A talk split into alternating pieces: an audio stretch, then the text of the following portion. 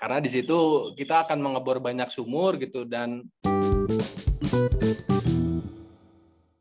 halo Sobat Geoscientist, Assalamualaikum warahmatullahi wabarakatuh. Selamat pagi, siang, sore, malam, dan kapanpun kalian mendengar. Apa kabar nih Sobat pendengar? Di dalam keadaan pandemi seperti ini, semoga tetap sehat selalu ya. Kita berjumpa lagi nih di GeoCase, Geofisika Podcast. Divisi Keprofesian H M G I Wilayah empat. Pada podcast kali ini, dalam enam puluh menit ke depan, makan anggur sambil narsis. Saya Widyanurul Arifin, yang biasa dipanggil Wiwit dari Fisika I T S, akan menemani aktivitas kalian melalui GeoCase. Tentu saja nih, saya tidak akan sendirian di sini. Saya telah ditemani oleh rekan sejawat saya. Bagaimana Dika Jaki? Ya, halo semuanya. Assalamualaikum warahmatullahi wabarakatuh. Selamat siang. Uh, selamat siang juga uh, kepada teman-teman semua. Uh, ya, untuk GeoCase pada kali ini kita akan menyusun tema yang sangat menarik ya tentunya, di mana uh, kita akan membahas terkait dengan uh, peran geofisika dalam uh, eksplorasi panas bumi. Nah, tentunya ini tema yang begitu bagus ya Kak Widya.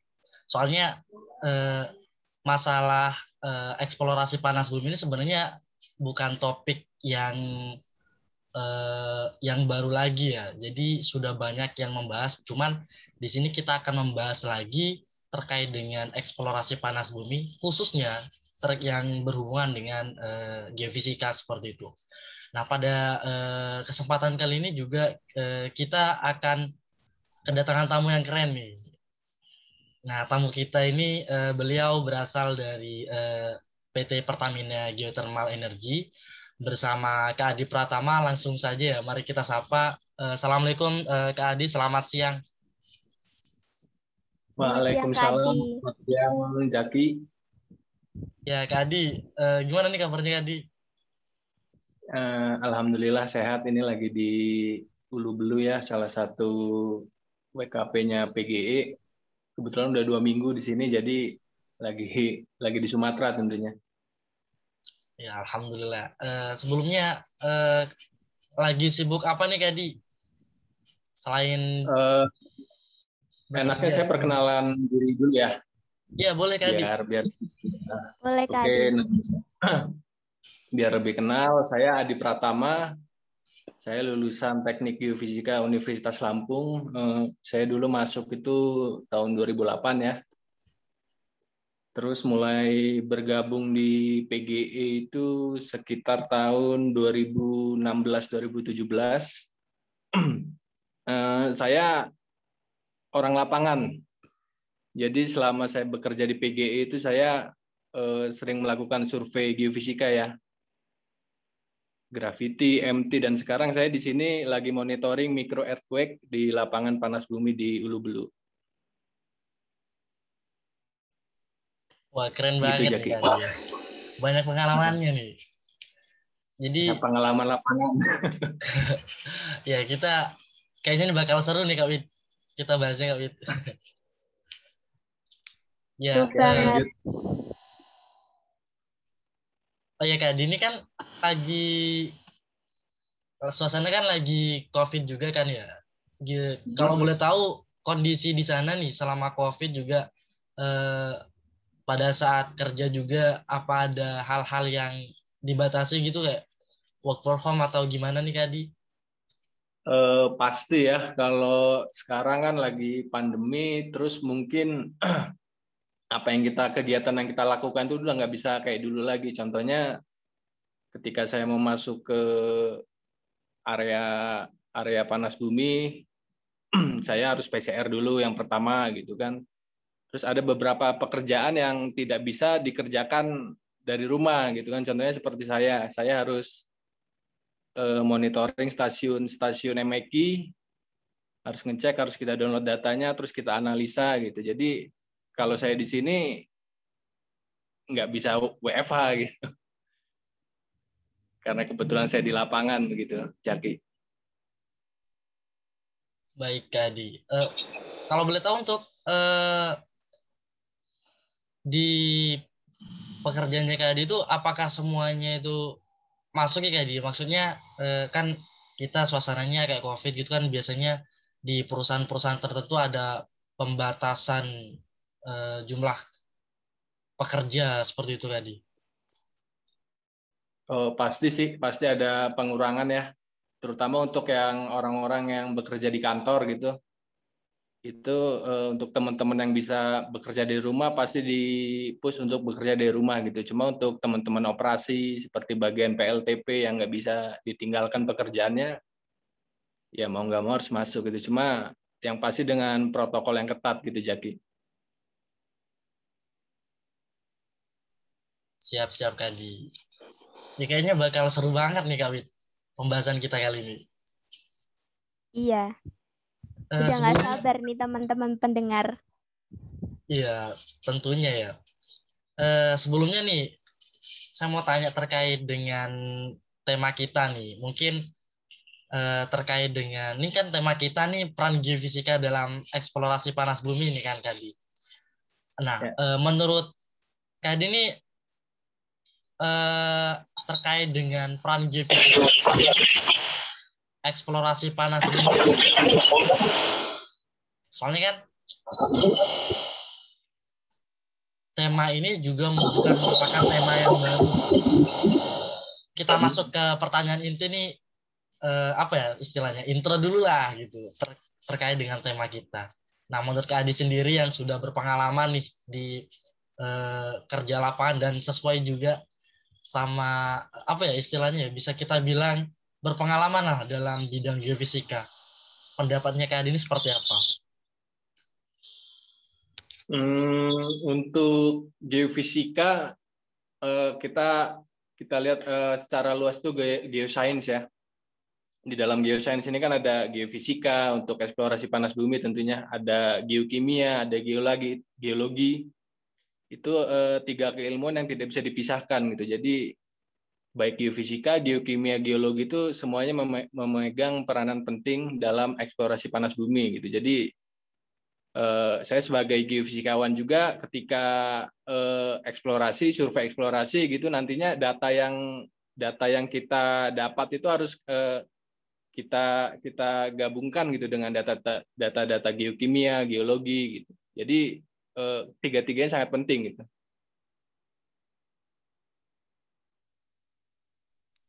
Uh, baik, Kadi. Terima kasih banyak.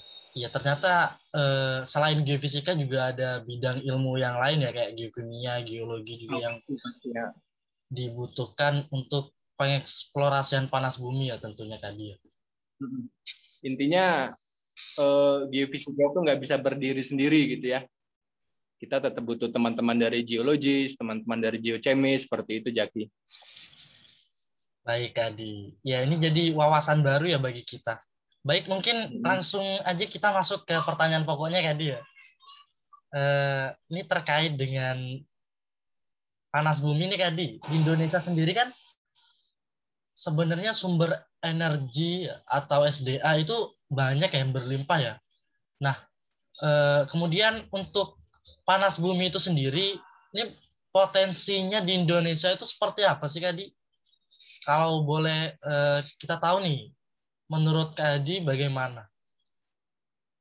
Oke, eh, seingat saya itu menurut data E B T K E ya, eh, potensi panas bumi di Indonesia itu ada sekitar dua puluh tiga gigawatt. Eh, yang membentang dari Sabang sampai eh, Maluku kalau nggak salah. dua puluh tiga dari dua puluh tiga gigawatt itu yang baru dimanfaatkan oleh kita sebagai sumber energi listrik itu hanya sekitar sembilan persen, Jaki. Jadi hanya sekitar dua ribu seratus megawatt yang baru dimanfaatkan. Jadi eh, pastinya sumber energi geotermal ini sangat besar ya. Kita punya sangat besar. Di kalau nggak saya tuh Indonesia itu ada nomor dua jumlah cadangannya. Tapi baru dimanfaatkan sekitar sembilan persen. Jadi ternyata banyak juga ya, Kak Dia? Sangat banyak, sangat banyak. Sangat banyak ya, sampai hmm. eh, apa ya? Indonesia tuh sampai eh, meraih peringkat kedua terbesar. Nah, kemudian ngomong-ngomong terkait dengan potensi panas bumi nih, Kak Dia. Nah, apakah hmm. eh, untuk kedepannya nih, kan ini masih sembilan persen ya yang baru yeah. bisa dimanfaatkan. Nah, apakah kira-kira nanti dari Indonesia sendiri ada kemungkinan uh, untuk pemanfaatannya itu bakal jauh lebih banyak lagi seperti itu tadi? Uh, pastinya ya. Sekarang tuh lagi banyak lapangan-lapangan baru yang sedang dieksplorasi. Kalau di Jawa itu, kalau nggak salah itu ada di Gunung Slamet, di Banyumas, itu sedang dieksplorasi. Terus eh, di, di Sumatera juga ada banyak, ada di eh, Sorik Marapi, terus di, di ini Hulu Lais Bengkulu, lain-lain banyak. Jadi memang geotermal ini sedang coba di digalakan lah sebagai energi alternatif gitu, pengganti energi fosil. Ya, ternyata eh, seperti yang kita tahu ya, sumber eh, energi di Indonesia tuh sangat banyak. Salah satu contohnya yang kita bahas di sini ada panas bumi. Jadi teman-teman juga bakal tahu ya, ini sudah eh, menjadi tambahan ilmu juga terkait dengan pengeksplorasian panas bumi. Oke, kemudian eh, lanjut nih ke pertanyaan kedua nih tadi. Eh, sebenarnya ada banyak pertanyaan ya. Kita next ke nomor dua nih terkait dengan keunggulan panas bumi nih tadi. Oke, eh, sebenarnya yang namanya sumber energi itu kan ada yang namanya keunggulan sama dampak atau kerugian ya. Nah, yang ingin saya tanyakan nih, mungkin teman-teman juga masih ada yang kurang paham ya terkait dengan sumber energi panas bumi itu sendiri. Nah, eh, terkait dengan keunggulan energi panas bumi itu sendiri daripada energi yang lain. Ini kan energi ada banyak, ini kan tadi ya. Nah, ya. Untuk panas bumi itu sendiri keunggulannya daripada energi yang lain itu apa tadi? Eh, kalau bicara keunggulan panas bumi, tentunya ini ya. Panas bumi ini salah satu energi yang ramah lingkungan. Kenapa ramah lingkungan? Yang pertama, eh, dia nggak ada nggak ada limbah. Limbahnya itu hanya berupa uap air. Karena energi panas bumi ini sangat berkaitan dengan ini ya, eh, cadangan air di dalam bumi sebagai reservoir gitu kan. Nanti eh, dia keluar ke keluar ke ini hanya sebagai uap air gitu, jadi nggak ada limbah dan nggak ada emisi karbon gitu, Jaki. Terus yang kedua itu handal. Jadi gimana handalnya? Handalnya itu eh, energi panas bumi ini bisa dalam, contohnya Kamojang ya. Kamojang itu sudah hampir tiga puluh tahun lebih kalau nggak salah. Jadi dia masih terus bisa bisa beroperasi gitu kan, bisa beroperasi tidak tidak terpengaruh dengan energi fosil gitu, karena ya itu tadi yang saya bilang, kita hanya kita hanya butuh air dan maintenance airnya itu bagus. Nah, gitu Jaki.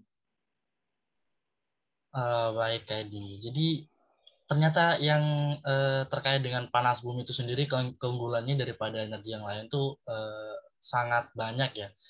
Oke, kemudian uh, gimana nih Kak Wit pendapatnya terkait dengan pertanyaan nomor pertanyaan pertama dan kedua tadi. Ini yang pertama tadi terkait dengan potensi nih Kak Wit.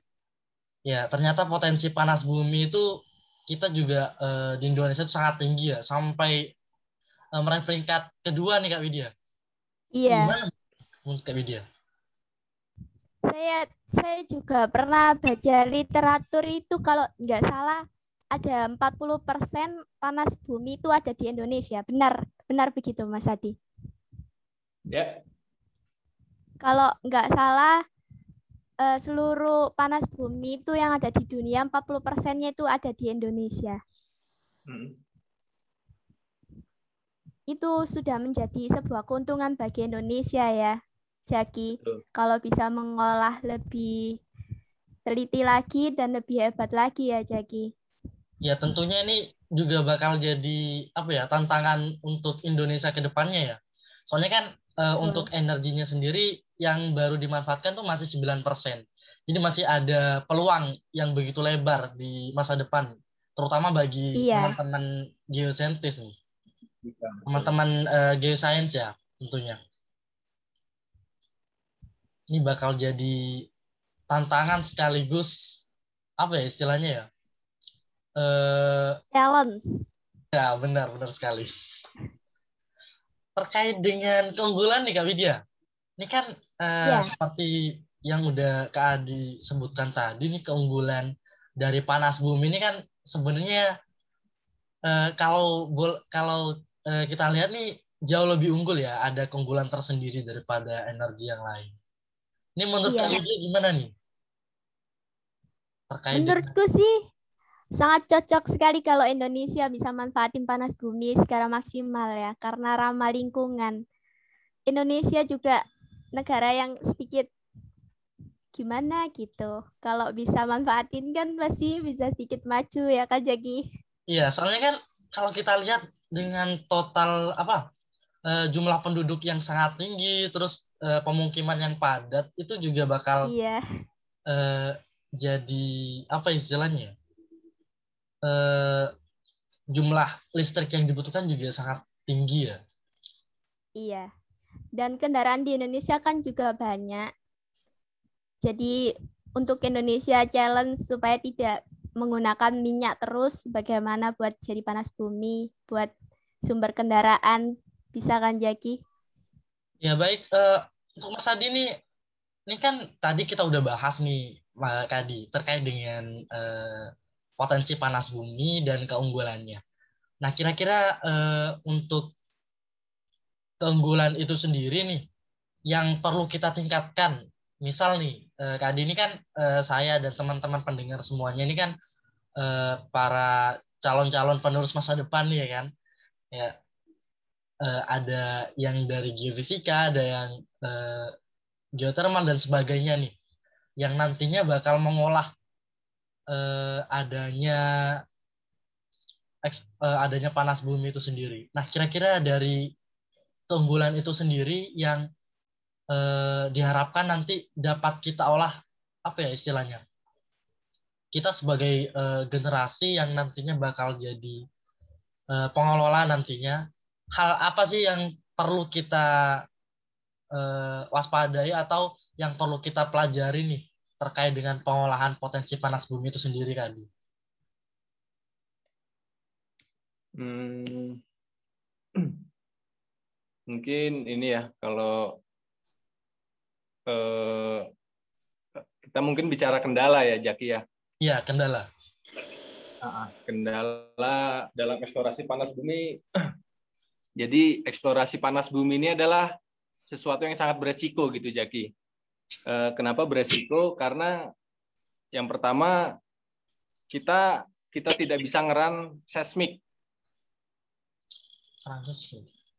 Beda dengan minyak. Jadi kan kalau mungkin teman-teman udah paham ya tentang seismik. Kalau di minyak kan pasti sebelum kita bor itu kita ada survei seismik gitu kan. Dan nanti ada kita dapat gambaran subsurface yang sangat jelas gitu kan. Gambaran subsurface yang saya berupa layer-layer. Nah, kalau di geotermal kita nggak bisa ngeran seismik gitu, Jaki, karena di geotermal ini eh, apa eh, tidak bisa ngeran seismik karena di geotermal ini tertutup oleh eh, area-area vulkanik ya. Jadi gelombang yang kita pantulkan itu tidak bisa merambat lagi ke atas gitu. Jadi kenapa beresiko? Jadi survei-survei yang dilakukan di di geotermal ini kebanyakan survei pendekatan ya Jaki ya. Jadi kita tidak bisa benar-benar menggambarkan uh, kondisi subsurface, tapi sebisa mungkin kita bikin model yang sangat dekat gitu dengan kondisi sebenarnya. Jadi tidak jarang sebenarnya banyak sumur-sumur pengeboran eksplorasi itu yang gagal gitu Jaki. Jadi itu tantangan tantangan kita ke depannya, mungkin kita sebagai geofisikawan itu bisa meminimalisir resiko tersebut gitu dengan mungkin ada metode baru nanti dan lain-lain sebagainya gitu Jaki. Oh baik Kak Adi, terima kasih. Jadi ini eh, istilahnya jadi tantangan tersendiri buat kita ya Kak Adi.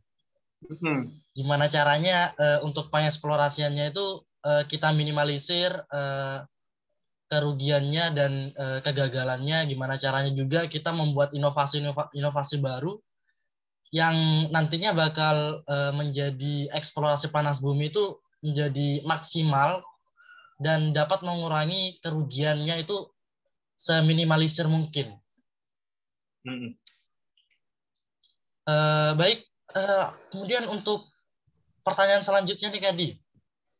Nih, kita sudah bahas banyak terkait dengan kerugian, eh, potensinya, eh, kemudian ada keunggulan panas bumi itu sendiri yang ternyata ini begitu eh, banyak ya, dan tentunya, ini saya juga baru tahu ya, ternyata panas bumi itu dia merupakan eh, sumber energi yang lebih unggul dari eh, daripada energi-energi yang lain.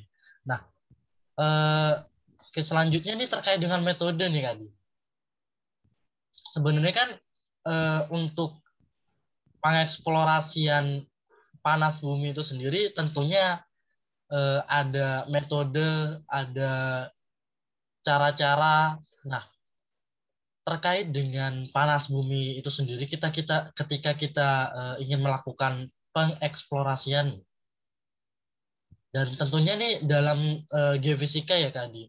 Nah, pengeksplorasian dalam panas bumi itu sendiri untuk metodenya itu di dunia geofisika itu apa aja kan dia yang digunakan ya? E, mungkin teman-teman e, pendengar juga ada nih yang kurang paham, mungkin bisa dijelaskan secara umum atau enggak e, supaya kita dapat gambaran lah kan dia. Oke, e, untuk geofisika ya, untuk di perusahaan tempat saya bekerja itu kami biasanya pakai tiga metode untuk eksplorasi. Yang pertama itu ada M T, magnetotelurik, yang kedua gravity, dan yang ketiga adalah micro earthquake atau E M E Q, Jaki. Untuk M T sendiri itu tujuannya adalah eh, secara umumnya itu untuk ini, kita tahu di mana keprok, eh, terus kita bisa tahu di mana eh, estimasi luas reservoirnya, begitu Jaki. Untuk gravity itu eh, tujuan tujuan tujuan tujuannya adalah eh, kita tahu ini apa namanya eh, di mana ada zona patahan. Jadi nanti kita tahu lapisan-lapisan yang permeabel. Dan untuk micro earthquake atau ini ya eh, pasif seismik itu digunakan sama seperti gravity, kita tahu zona rekahan, dan untuk eh, biasanya mitigasi bencana gempa. Begitu Jaki. Oke. Jadi nggak banyak memang uh, yang gak biasa dilakukan ada M T, Gravity, dan M E Q. Ya nggak banyak, tapi ini merupakan istilahnya yang sering dipakai ya Kak Di ya. Dan betul, menjadi betul. Dan untuk M T ini sendiri adalah survei wajib ya. Jadi di mana ada eksplorasi di situ wajib di run survei M T, Jaki. Oke, jadi M T ini menjadi survei wajib ternyata teman-teman. Nah, kemudian nih hmm. eh, untuk rekan saya Kak Widya, eh, kira-kira untuk metodenya nih mungkin ada yang mau ditanyakan nih eh, kepada eh, Mas Adi terkait dengan metode nih Kak Widya. Sebelum kita next ke pertanyaan selanjutnya ya. Ada nih Jaki. Kalau boleh tahu Kak Adi, itu dari metode-metode yang tadi disebutkan itu digunakan semuanya atau dikolaborasi digunakan semuanya atau hanya ada dua dua saja digunakan Kak Adi? Uh, kalau di kami itu kita gunakan semuanya ya. Jadi biasanya M T ini kita kita lakukan ketika survei pendahuluan. Ketika uh, selesai M T, kita tahu hasilnya, gambaran subsurface, di mana keprok, di, uh, estimasi luas area reservoir, baru kita ngeran gravity gitu. Dan nanti di pertengahan kegiatan eksplorasi itu kita kita juga ngeran M E Q. Biasanya M E Q ini kita ran bareng ketika pengeboran eksplorasi gitu, gitu ya. Di dikolaborasi ya Kak Adi. Baik. Ya.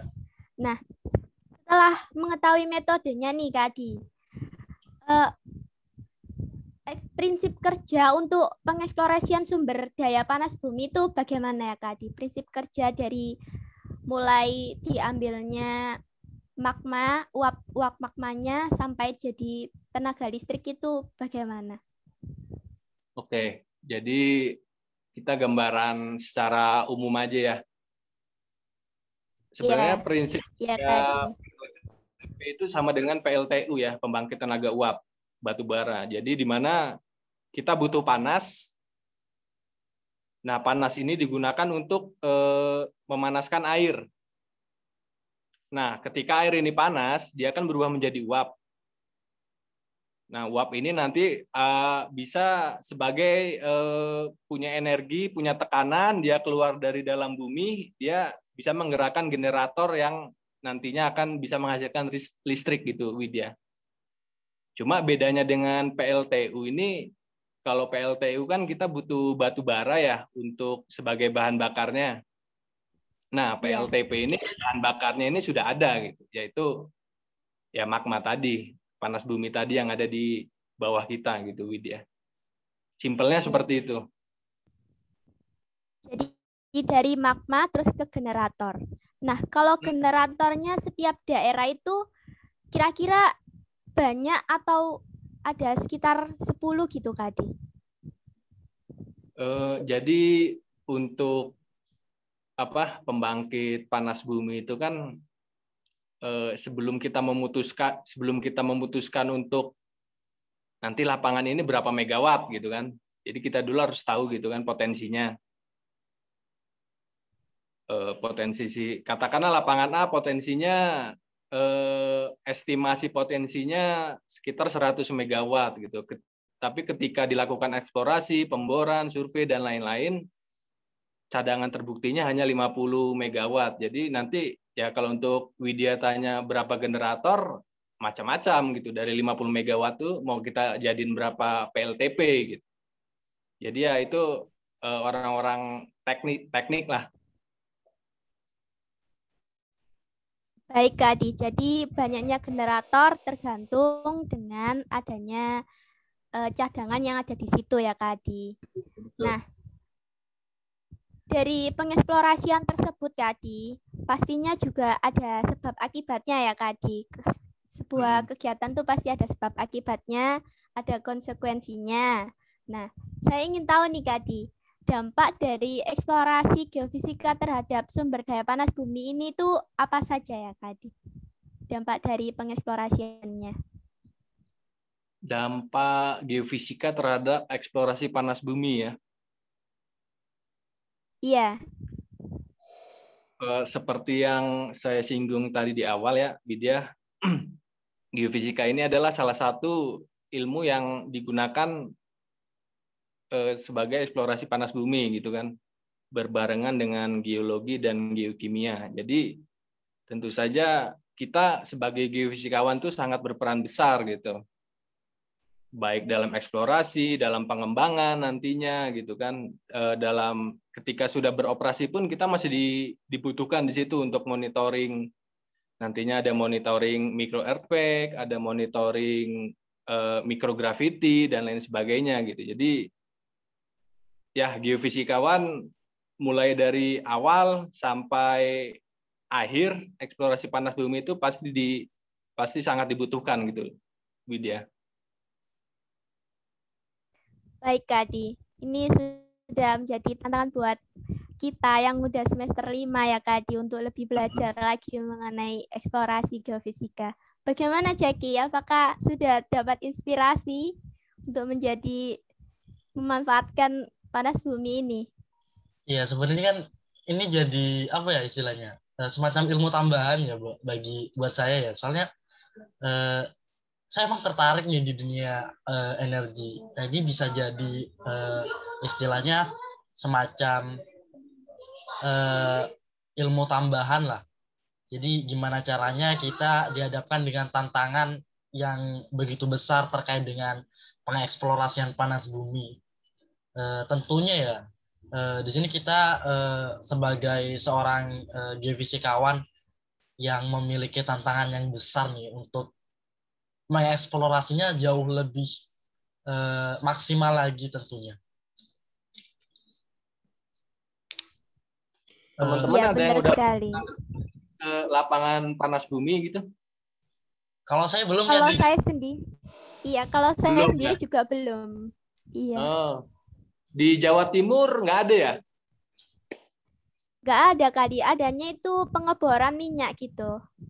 Oh iya, minyak. Mungkin ya, kalau ada waktu, kalau ada waktu gitu kan sekalian main ke Dieng. Nah di Dieng tuh ada loh. Dieng di Wonosobo. Oh, di Dieng nih. Kapan-kapan kita agendakan nih ke Widya. Iya. Nah, di situ kalian bisa, bisa wisata sekalian ya, lihat-lihat lah gimana P L T P panas bumi bekerja gitu kan. Bisa ya. Jadi agenda baru nih ya. Keren banget. Iya. Uh, Oke okay, nih. Keprofesian mohon dicatat. Ya, keprofesian mohon dicatat. Jadi proker baru nih kami dia. Iya. Oke okay, nih sebelumnya Kak Adi ya uh, terkait dengan uh, potensi panas bumi di Indonesia itu sendiri. Uh, sebelumnya kan seperti yang sudah kita bahas ya ada geotermal dan Uh, beberapa hal-hal lain yang sudah kita bahas tadi. Nah, salah satunya juga yang lagi apa istilahnya, lagi booming atau enggak, lagi jadi isu nih di masyarakat terkait dengan cara mengatasi. Nah, biasanya kan di masyarakat itu jika ada uh, istilahnya pengeksplorasian energi, suatu sumber energi itu ada eh, suatu isu nih yang kurang mengenakan nih kan. Nah, di masyarakat tuh kadang kan informasi itu sebenarnya yang beredar tuh bukan informasi yang sebenarnya kan. Mungkin bagi kita nih se eh, sebagai mahasiswa atau enggak sebagai calon geofisikawan. Nah, gimana sih caranya eh, mengatasi isu agar uh, geotermal atau hal-hal sejenis itu dapat kita manfaatkan gitu kan? Benar, benar banget itu Jaki. Jadi selama saya bekerja di P G E ini ya, ketika saya survei gitu ke suatu daerah gitu kan, terutama saya seringnya di Sumatera kan. Jadi uh, kendala utamanya memang masalah sosial ya. Jadi banyak, bener banget, banyak banyak orang-orang ya, banyak masyarakat yang belum paham itu apa itu geotermal gitu kan, gunanya apa gitu. Nah, jadi tentu saja peran kita sebagai geofisikawan itu ya, kalau ini bicara saya pengalaman ya, pengalaman aja di lapangan, ketika saya survei, Uh, ada ada warga yang bertanya ini buat apa gitu kan, nanti nanti nanti mau dibor gitu, mereka takut gitu karena ya karena mereka masih awam gitu. Jadi cara kita sebenarnya ya melakukan pendekatan secara persuasif ya, pendekatan kekeluargaan, sering main ke rumahnya gitu kan, kasih informasi yang kasih informasi yang benar, kasih informasi yang lurus gitu. Kalau ya memang tidak mudah ya untuk menghadapi misinformasi di masyarakat gitu. Jadi intinya sih kita harus sabar gitu ngadepin masyarakat gitu. Kita kasih informasi yang benar, mungkin lama-lama nanti bakal ya mereka bakal mengerti gitu Jaki. Baik, ternyata eh, tantangannya bukan bukan hanya di apa istilahnya bukan hanya di dalam aja ya Kak Di. Ternyata tantangan terberatnya juga ada di uh, masyarakatnya juga sebenarnya. Uh, kemudian uh, mungkin ada hal apa ya istilahnya pengalaman nih uh, gimana uh, sulitnya untuk mengedukasi masyarakat terkait dengan ketika kita melakukan uh, pengeksplorasian seperti itu, uh, sulitnya terus apa istilahnya semacam metode pengalaman yang pernah Kak Adi lakukan seperti itu terkait dengan mengedukasi masyarakat atau enggak pengalaman nih pengalaman yang yang seru nih Kak Adi ya. Kalau itu sih apa ya, kita harus kita harus ini Jak, kita harus supel ya gitu ya. Jadi di mana kita di mana kita tinggal nantinya kita itu harus benar-benar mengerti gitu karakter masyarakat ini seperti apa gitu. Contohnya ketika saya di Sumatera itu di Lumut Balai itu di Kabupaten Muara Enim ya. Sekitar delapan jam dari Palembang. Eh, di sana karakter masyarakatnya sangat keras gitu, Jak. Ketika kami datang ke sana awal-awal tuh ada yang mobil kami dilemparin batu seperti itu kan.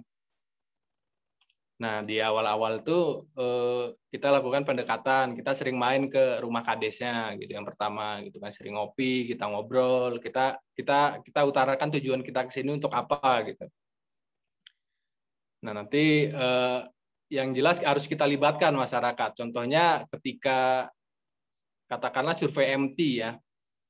Survei M T ini kan kita butuh banyak kru untuk banyak tenaga lokal untuk e, membantu kita melakukan survei untuk bawa kabel, bawa tas dan lain-lain. Nah, masyarakat kita libatkan di situ, kita kita ajak bekerja, nanti mereka dapat penghasilan dari kita gitu. Mungkin nanti masyarakat bakal lama-lama intinya bakal sadar bahwa apa yang kita lakukan ini bakal bermanfaat, bermanfaat untuk mereka gitu, Cak.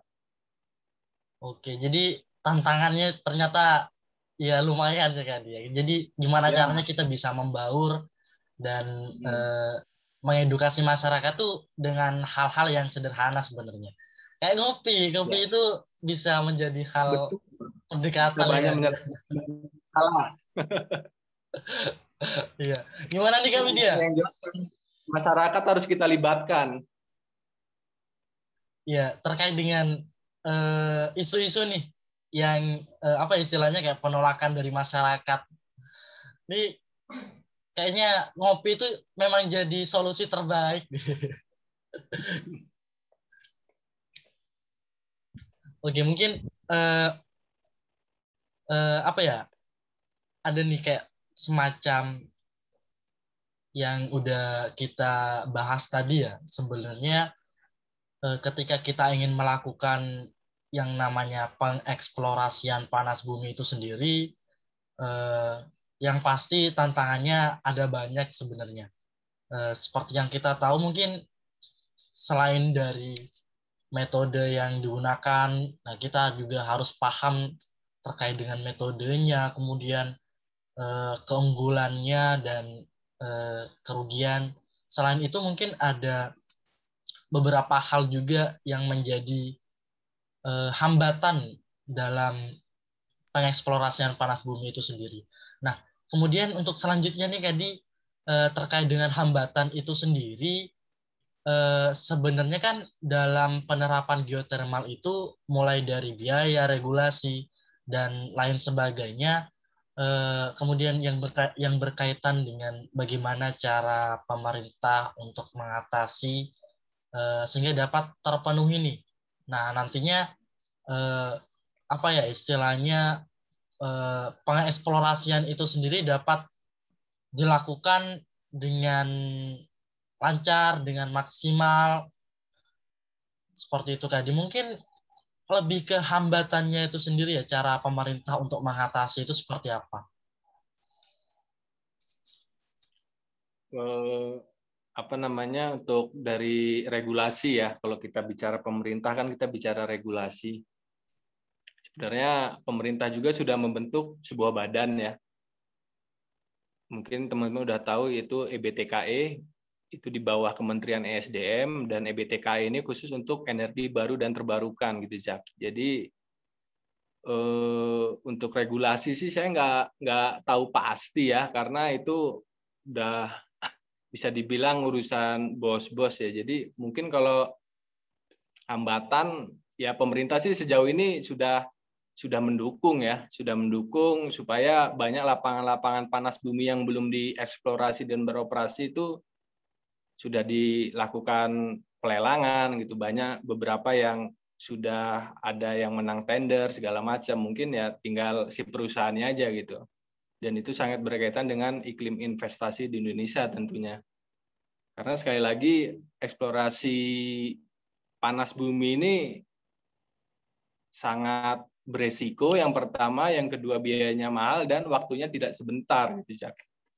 Jadi mulai dari mulai dari kita survei mulai dari kita survei pendahuluan sampai sampai suatu lapangan panas bumi ini bisa menghasilkan listrik, itu rata-rata memakan waktu sekitar delapan tahun, Jack.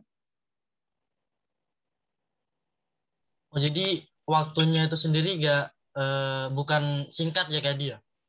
Jadi oh, enggak, juga enggak, membutuhkan enggak, waktu enggak. yang panjang. Nah, kira-kira dari e, apa ya istilahnya ya? E, dari metode itu sendiri kan tadi e, Mas Adi udah e, bilang kayak dari survei. Nah, kira-kira yang paling makan waktu yang paling lama itu metode yang mana kak dia? Kalau boleh tahu. Jadi dalam rata-rata sekitar delapan tahun pengembangan geotermal itu ada ada empat tahap, Zak. Yang pertama itu survei pendahuluan, terus ada pengeboran eksplorasi, yang ketiga itu pengeboran produksi, dan keempat itu pembangunan power plant dan jaringan-jaringannya ya. Dan untuk yang biasanya yang memakan waktu banyak dan waktu banyak itu di ini di pengeboran produksi ya, karena di situ kita akan mengebor banyak sumur gitu dan tentunya memakan waktu yang banyak dan biaya nggak sedikit gitu, Zak. Untuk untuk kegiatan survei pendahuluan sendiri yang udah yang biasa yang sudah pernah saya lakukan itu untuk survei tadi Jaki nanya metodenya ya? Ya tadi uh, metode yang apa ya? Yang memang membutuhkan waktu sangat banyak dan biasanya metode geofisika. Iya, Kak Di. Biasanya sih survei M T, Zak, magnetotelurik, Zak. Itu kenapa lama? Karena eh, ngukur M T ini kan satu titik itu kan butuh waktu. Jadi gini, kita berangkat dari dari mes, kita bawa alat nih, bawa alat M T. Kita perjalanan ke titik pengukuran, kita install, kita pasang titiknya, eh alatnya di situ, terus kita tinggal satu malam gitu, Cak. Jadi dalam pengukuran M T itu kita nggak bisa cepat, mau nggak mau paling cepat ya kita harus tinggalin alat itu satu malam untuk record di titik pengukuran gitu. Jadi biasanya tergantung jumlah titiknya ya. Biasanya kalau sekitar kita ngeran M T enam puluh titik tuh kurang lebih satu sampai dua bulan, Zak. Oh, jadi e, ternyata berbeda ya dari setengah waktunya dan e, ada beberapa hal juga yang memakan waktu cukup lama nih. Mm-hmm. Jadi apa istilahnya e, pengeksplorasian panas bumi itu sendiri e, ternyata tidak e, seperti yang e, orang-orang bayangkan ya, seperti ada di kalangan masyarakat yang berpikir bahwa oh nih hal-hal ini ini maksudnya apa nih, mau melakukan apa seperti itu kan. Kemudian ada beberapa orang juga yang berpikir eksplorasian panas bumi eh, akan jauh lebih besar, kita membutuhkan waktu kurang lebih delapan tahun. Nah, eh, untuk selanjutnya nih tadi Uh, terkait dengan uh, apa ya istilahnya semacam berita. Sebenarnya kan di Indonesia itu sendiri uh, suatu pengeksplorasian atau ada kegiatan menarik media-media di Indonesia, berita di Indonesia nih yang berada dalam kondisi energi. Apakah masih diperlukan pemanfaatan geotermal jika eh, jika memang dibutuhkan, kira-kira yang akan dilakukan itu apa nih tadi? Sebenarnya apa ya? Untuk eh, geotermal itu sendiri eh, di Indonesia kan peluangnya eh, apa ya? Peluang untuk kedepannya itu seperti apa nih kan?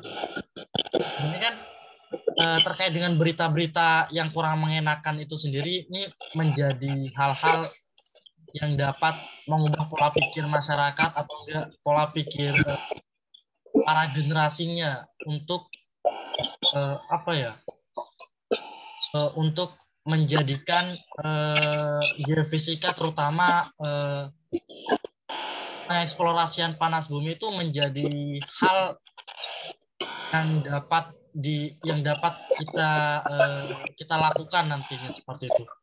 Kira-kira jika boleh tahu nih, eh, apakah dari sumber energi pemanfaatan geotermal itu ke depannya ini masih menjadi peluang besar atau malah akan menjadi polemik nih tadi? Tadi ini pendapatnya seperti apa? Kalau saya pribadi sih saya optimis ya, ke depannya geotermal ini eh, akan menjadi salah satu ya, salah satu sumber sumber energi utama di Indonesia gitu. Karena sayang banget ya kalau kita punya dua puluh tiga gigawatt gitu baru dimanfaatkan dimanfaatkan sekitar sembilan persen, itu sangat sayang sekali. Dan itu tadi karena kelebihan geotermal itu salah satunya itu harganya harga listriknya bakal stabil karena tidak karena tidak tidak eh, bergantung dengan harga komoditi seperti batu bara, minyak bumi gitu. Karena kita tidak butuh itu gitu. Kita sudah ada sumber panasnya, tinggal kita tinggal kita maintenance demikian rupa dan selama tiga puluh tahun akan selalu menghasilkan menghasilkan listrik gitu ya. Jadi untuk kedepannya saya sangat optimis gitu untuk teman-teman teman-teman geofisika yang masih kuliah, jangan berkecil hati, tetap ya intinya tetap semangat lah. Geotermal tuh saya yakin kedepannya akan menjadi ya salah satu sumber energi baru di Indonesia gitu, Jaki. Ya ternyata eh... peluangnya sangat luas ya. Kemudian untuk rekan saya nih Kak Widya, gimana nih pendapatnya? Ternyata eh, panas bumi itu dia energinya untuk kedepannya merupakan sumber energi yang memang eh, berpeluang besar untuk eh, dijadikan sebagai sumber energi eh, yang besar di Indonesia. Iya, saya rasa saya juga setuju. Panas bumi juga merupakan sumber energi yang terbarukan. Jadinya mungkin di waktu mendatang, di masa depan, panas bumi akan menjadi energi utama di Indonesia. Semoga. Ya, amin ya, mudah-mudahan. Nah, ini juga menjadi, apa istilahnya, menjadi tantangan juga bagi teman-teman eh, para calon geofisikawan. Ya, gimana caranya kita dapat eh, menjadikan sumber energi panas bumi itu sebagai sumber energi yang eh, memang benar-benar menjadi energi eh, apa istilahnya mayoritas lah di Indonesia. Nah kemudian eh, untuk teman-teman juga eh, terutama calon-calon geofisikawan juga ini bakal jadi hal yang sangat menarik, gimana eh, terutama apa ya sebagai tantangan gimana caranya nih eh, pengeksplorasian atau pemanfaatan potensi panas bumi di Indonesia itu dapat kita tingkatkan tentunya sebagai sumber energi di Indonesia. Jadi sehingga nanti eh, panas bumi itu sendiri dapat menjadi eh, energi yang bermanfaat tentunya ya eh, Kak Widya bagi eh, masyarakat di Indonesia. Betul, betul. Eh, baik, eh, mungkin dari bincang-bincang kita pada kali ini dapat kita akhiri nih. Gak, gak nyangka ya, udah udah selesai nih. Mungkin Kak Widya ada yang ingin ditanyakan lagi nih ke narasumber kita. Kalau dari saya cukup sih, Jaki. Ya cukup ya. Sebenarnya kita udah iya. bahas panjang lebar nih sama Kak Adi dari eh, yang pertama itu terkait dengan kita terus potensi juga dan lain sebagainya. Mungkin dari Kak Adi itu sendiri ada eh, sampaikan nih kepada teman-teman semua dengan podcast kita kali ini. Uh, ya untuk teman-teman sih pesan saya jangan apa namanya tetap semangat ya, harus tetap semangat semua di tengah keterbatasan uh, perkuliahan gitu kan, kita harus kuliah mungkin kuliahnya daring terus gitu, tetap semangat dan nanti kedepannya ketika sudah masuk di dunia kerja gitu, ketika kalian sudah lulus, itu yang pertama itu kalian harus punya apa namanya attitude ya. Karena attitude yang pertama itu yang bakal selalu dinilai oleh sebuah perusahaan ketika kalian nanti mendaftar gitu.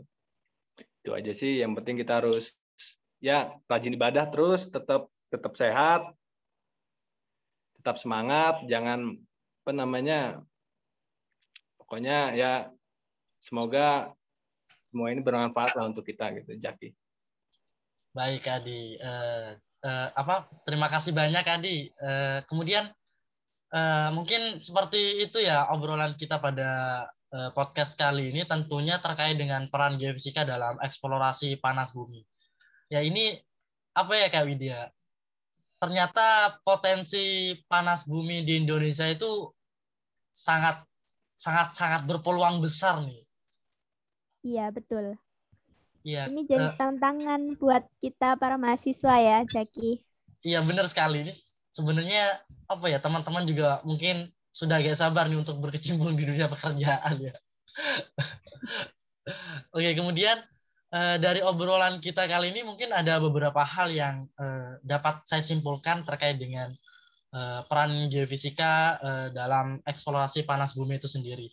Uh, Oke, okay, yang pertama itu untuk uh, apa ya istilahnya uh, bidang ilmu ya, kita bilang terkait dengan bidang ilmu. Nah sebenarnya untuk bidang ilmu sendiri seperti yang telah narasumber kita uh, sebutkan tadi, ternyata bukan hanya geofisika nih teman-teman.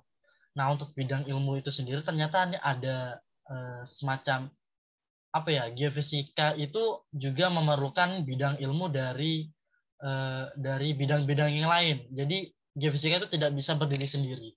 Nah ada nih contohnya kayak geokimia dan geologi itu sebenarnya juga sangat dibutuhkan eh, untuk pengeksplorasian panas bumi di Indonesia. Nah Uh, untuk selanjutnya terkait dengan potensi panas bumi di Indonesia sendiri, ini ternyata sangat berpotensi nih Kak Widya. Nah, tadi yeah. uh, Kak Adi sudah menyebutkan nih Kak Widya, uh, terkait dengan potensi panas bumi di Indonesia itu ternyata ada sekitar dua puluh tiga gigawatt. Nah, kira-kira dua puluh tiga gigawatt itu dapat, apa ya? dapat kita, dapat kita olah maksimal nggak sih Kak Widya? Menurut Kak Widya ini gimana? Bisa dong, harus optimis. Iya, ternyata dua puluh tiga gigawatt itu sangat besar sih. Dan kalau bisa apa ya? Kalau bisa kita manfaatkan semaksimal mungkin tuh bakal jadi eh, sumber energi yang tentunya bakal besar juga ya. Eh, seperti yang kita tahu, yang masih dap, yang masih kita manfaatkan itu eh, sekitar sembilan persen. Jadi masih ada peluang besar nih eh, bagi teman-teman eh, calon geofisikawan eh, untuk jadikan eh, potensi panas bumi energi yang eh, yang optimal di Indonesia. Nah, seperti yang kita tahu eh, terkait dengan potensi panas bumi itu sendiri, tadi ternyata eh, panas bumi itu dia merupakan sumber energi yang eh, limbahnya itu tidak ada ya, ya limbahnya itu tidak ada nih Kak Wid. Ternyata juga untuk emisi ini juga tidak ada, dan kemudian untuk limbahnya juga apa ya istilahnya ya dari energi yang lain tuh bisa dibilang jauh lebih unggul ya, jauh lebih unggul dan yeah. jauh lebih apa istilahnya ramah lingkungan dan tentunya ini bisa jadi tambahan ilmu yang memang benar-benar kita butuhkan, terutama bagi teman-teman yang uh, ingin berkecimpung di dunia gitu. Dan uh, ada beberapa metode juga yang dipakai uh, Uh, dalam pengeksplorasian panas bumi, seperti contohnya ada M T, Gravity, dan M S D juga. Uh, untuk rekan saya Widya mungkin ada hal yang ingin disampaikan sebelum uh, obrolan kita nih diakhiri nih. Iya, saya ingin mengucapkan Rasa banyak-banyak terima kasih kepada Mas Adi karena sudah datang ke podcast ini dan bersedia untuk memberikan wawasan ilmunya kepada kami. Teman-teman pendengar juga merasa sangat bermanfaat untuk mendengarkan podcast ini. Terima kasih untuk Kak Adi yang sudah meluangkan waktunya. Oh ya, untuk teman-teman yang sedang mendengarkan podcast kali ini, jangan lupa untuk follow akun media sosial kami di Instagram H M G I Wilayah empat untuk mendapatkan info-info terbaru dari kami, serta juga menambah informasi mengenai dunia geofisika. Dengan teman-teman follow akun H M G I Wilayah empat, teman-teman tidak akan ketinggalan agenda baru dari H M G I Wilayah empat. Jadi jangan lupa ya. Gimana Jaki, apa langsung closing? Ya kayaknya udah cukup nih, kita juga udah bahas panjang lebar sama narasumber kita yang keren. Iya. Uh, baik, mungkin cukup sekian. Uh, saya ucapkan banyak-banyak terima kasih kepada uh, Kak Adi Pratama selaku narasumber kita pada podcast kali ini. Uh, saya selaku uh, moderator yang memandu acara bersama teman saya, Widyanurul Arifin. Uh, mengucapkan banyak-banyak terima kasih dan mohon maaf jika ada kesalahan kata yang uh, kami lakukan. Uh, kemudian pesan akhir dari kita mungkin uh, jangan lupa bahagia ya, karena bahagia itu penting. Betul, apalagi saat pandemi ya. Ya benar sekali. Karena kalau pada saat pandemi itu uh, apa ya istilahnya, mood itu penting banget nih Kak Widya. Iya, apalagi rebahan mulu ya kan Jaki. Rebahan mulu. Ya kemudian jangan lupa jaga kesehatan ya tentunya. Di akhir acara saya mengucapkan terima kasih dan eh, waalaikumsalam, eh, assalamualaikum warahmatullahi wabarakatuh.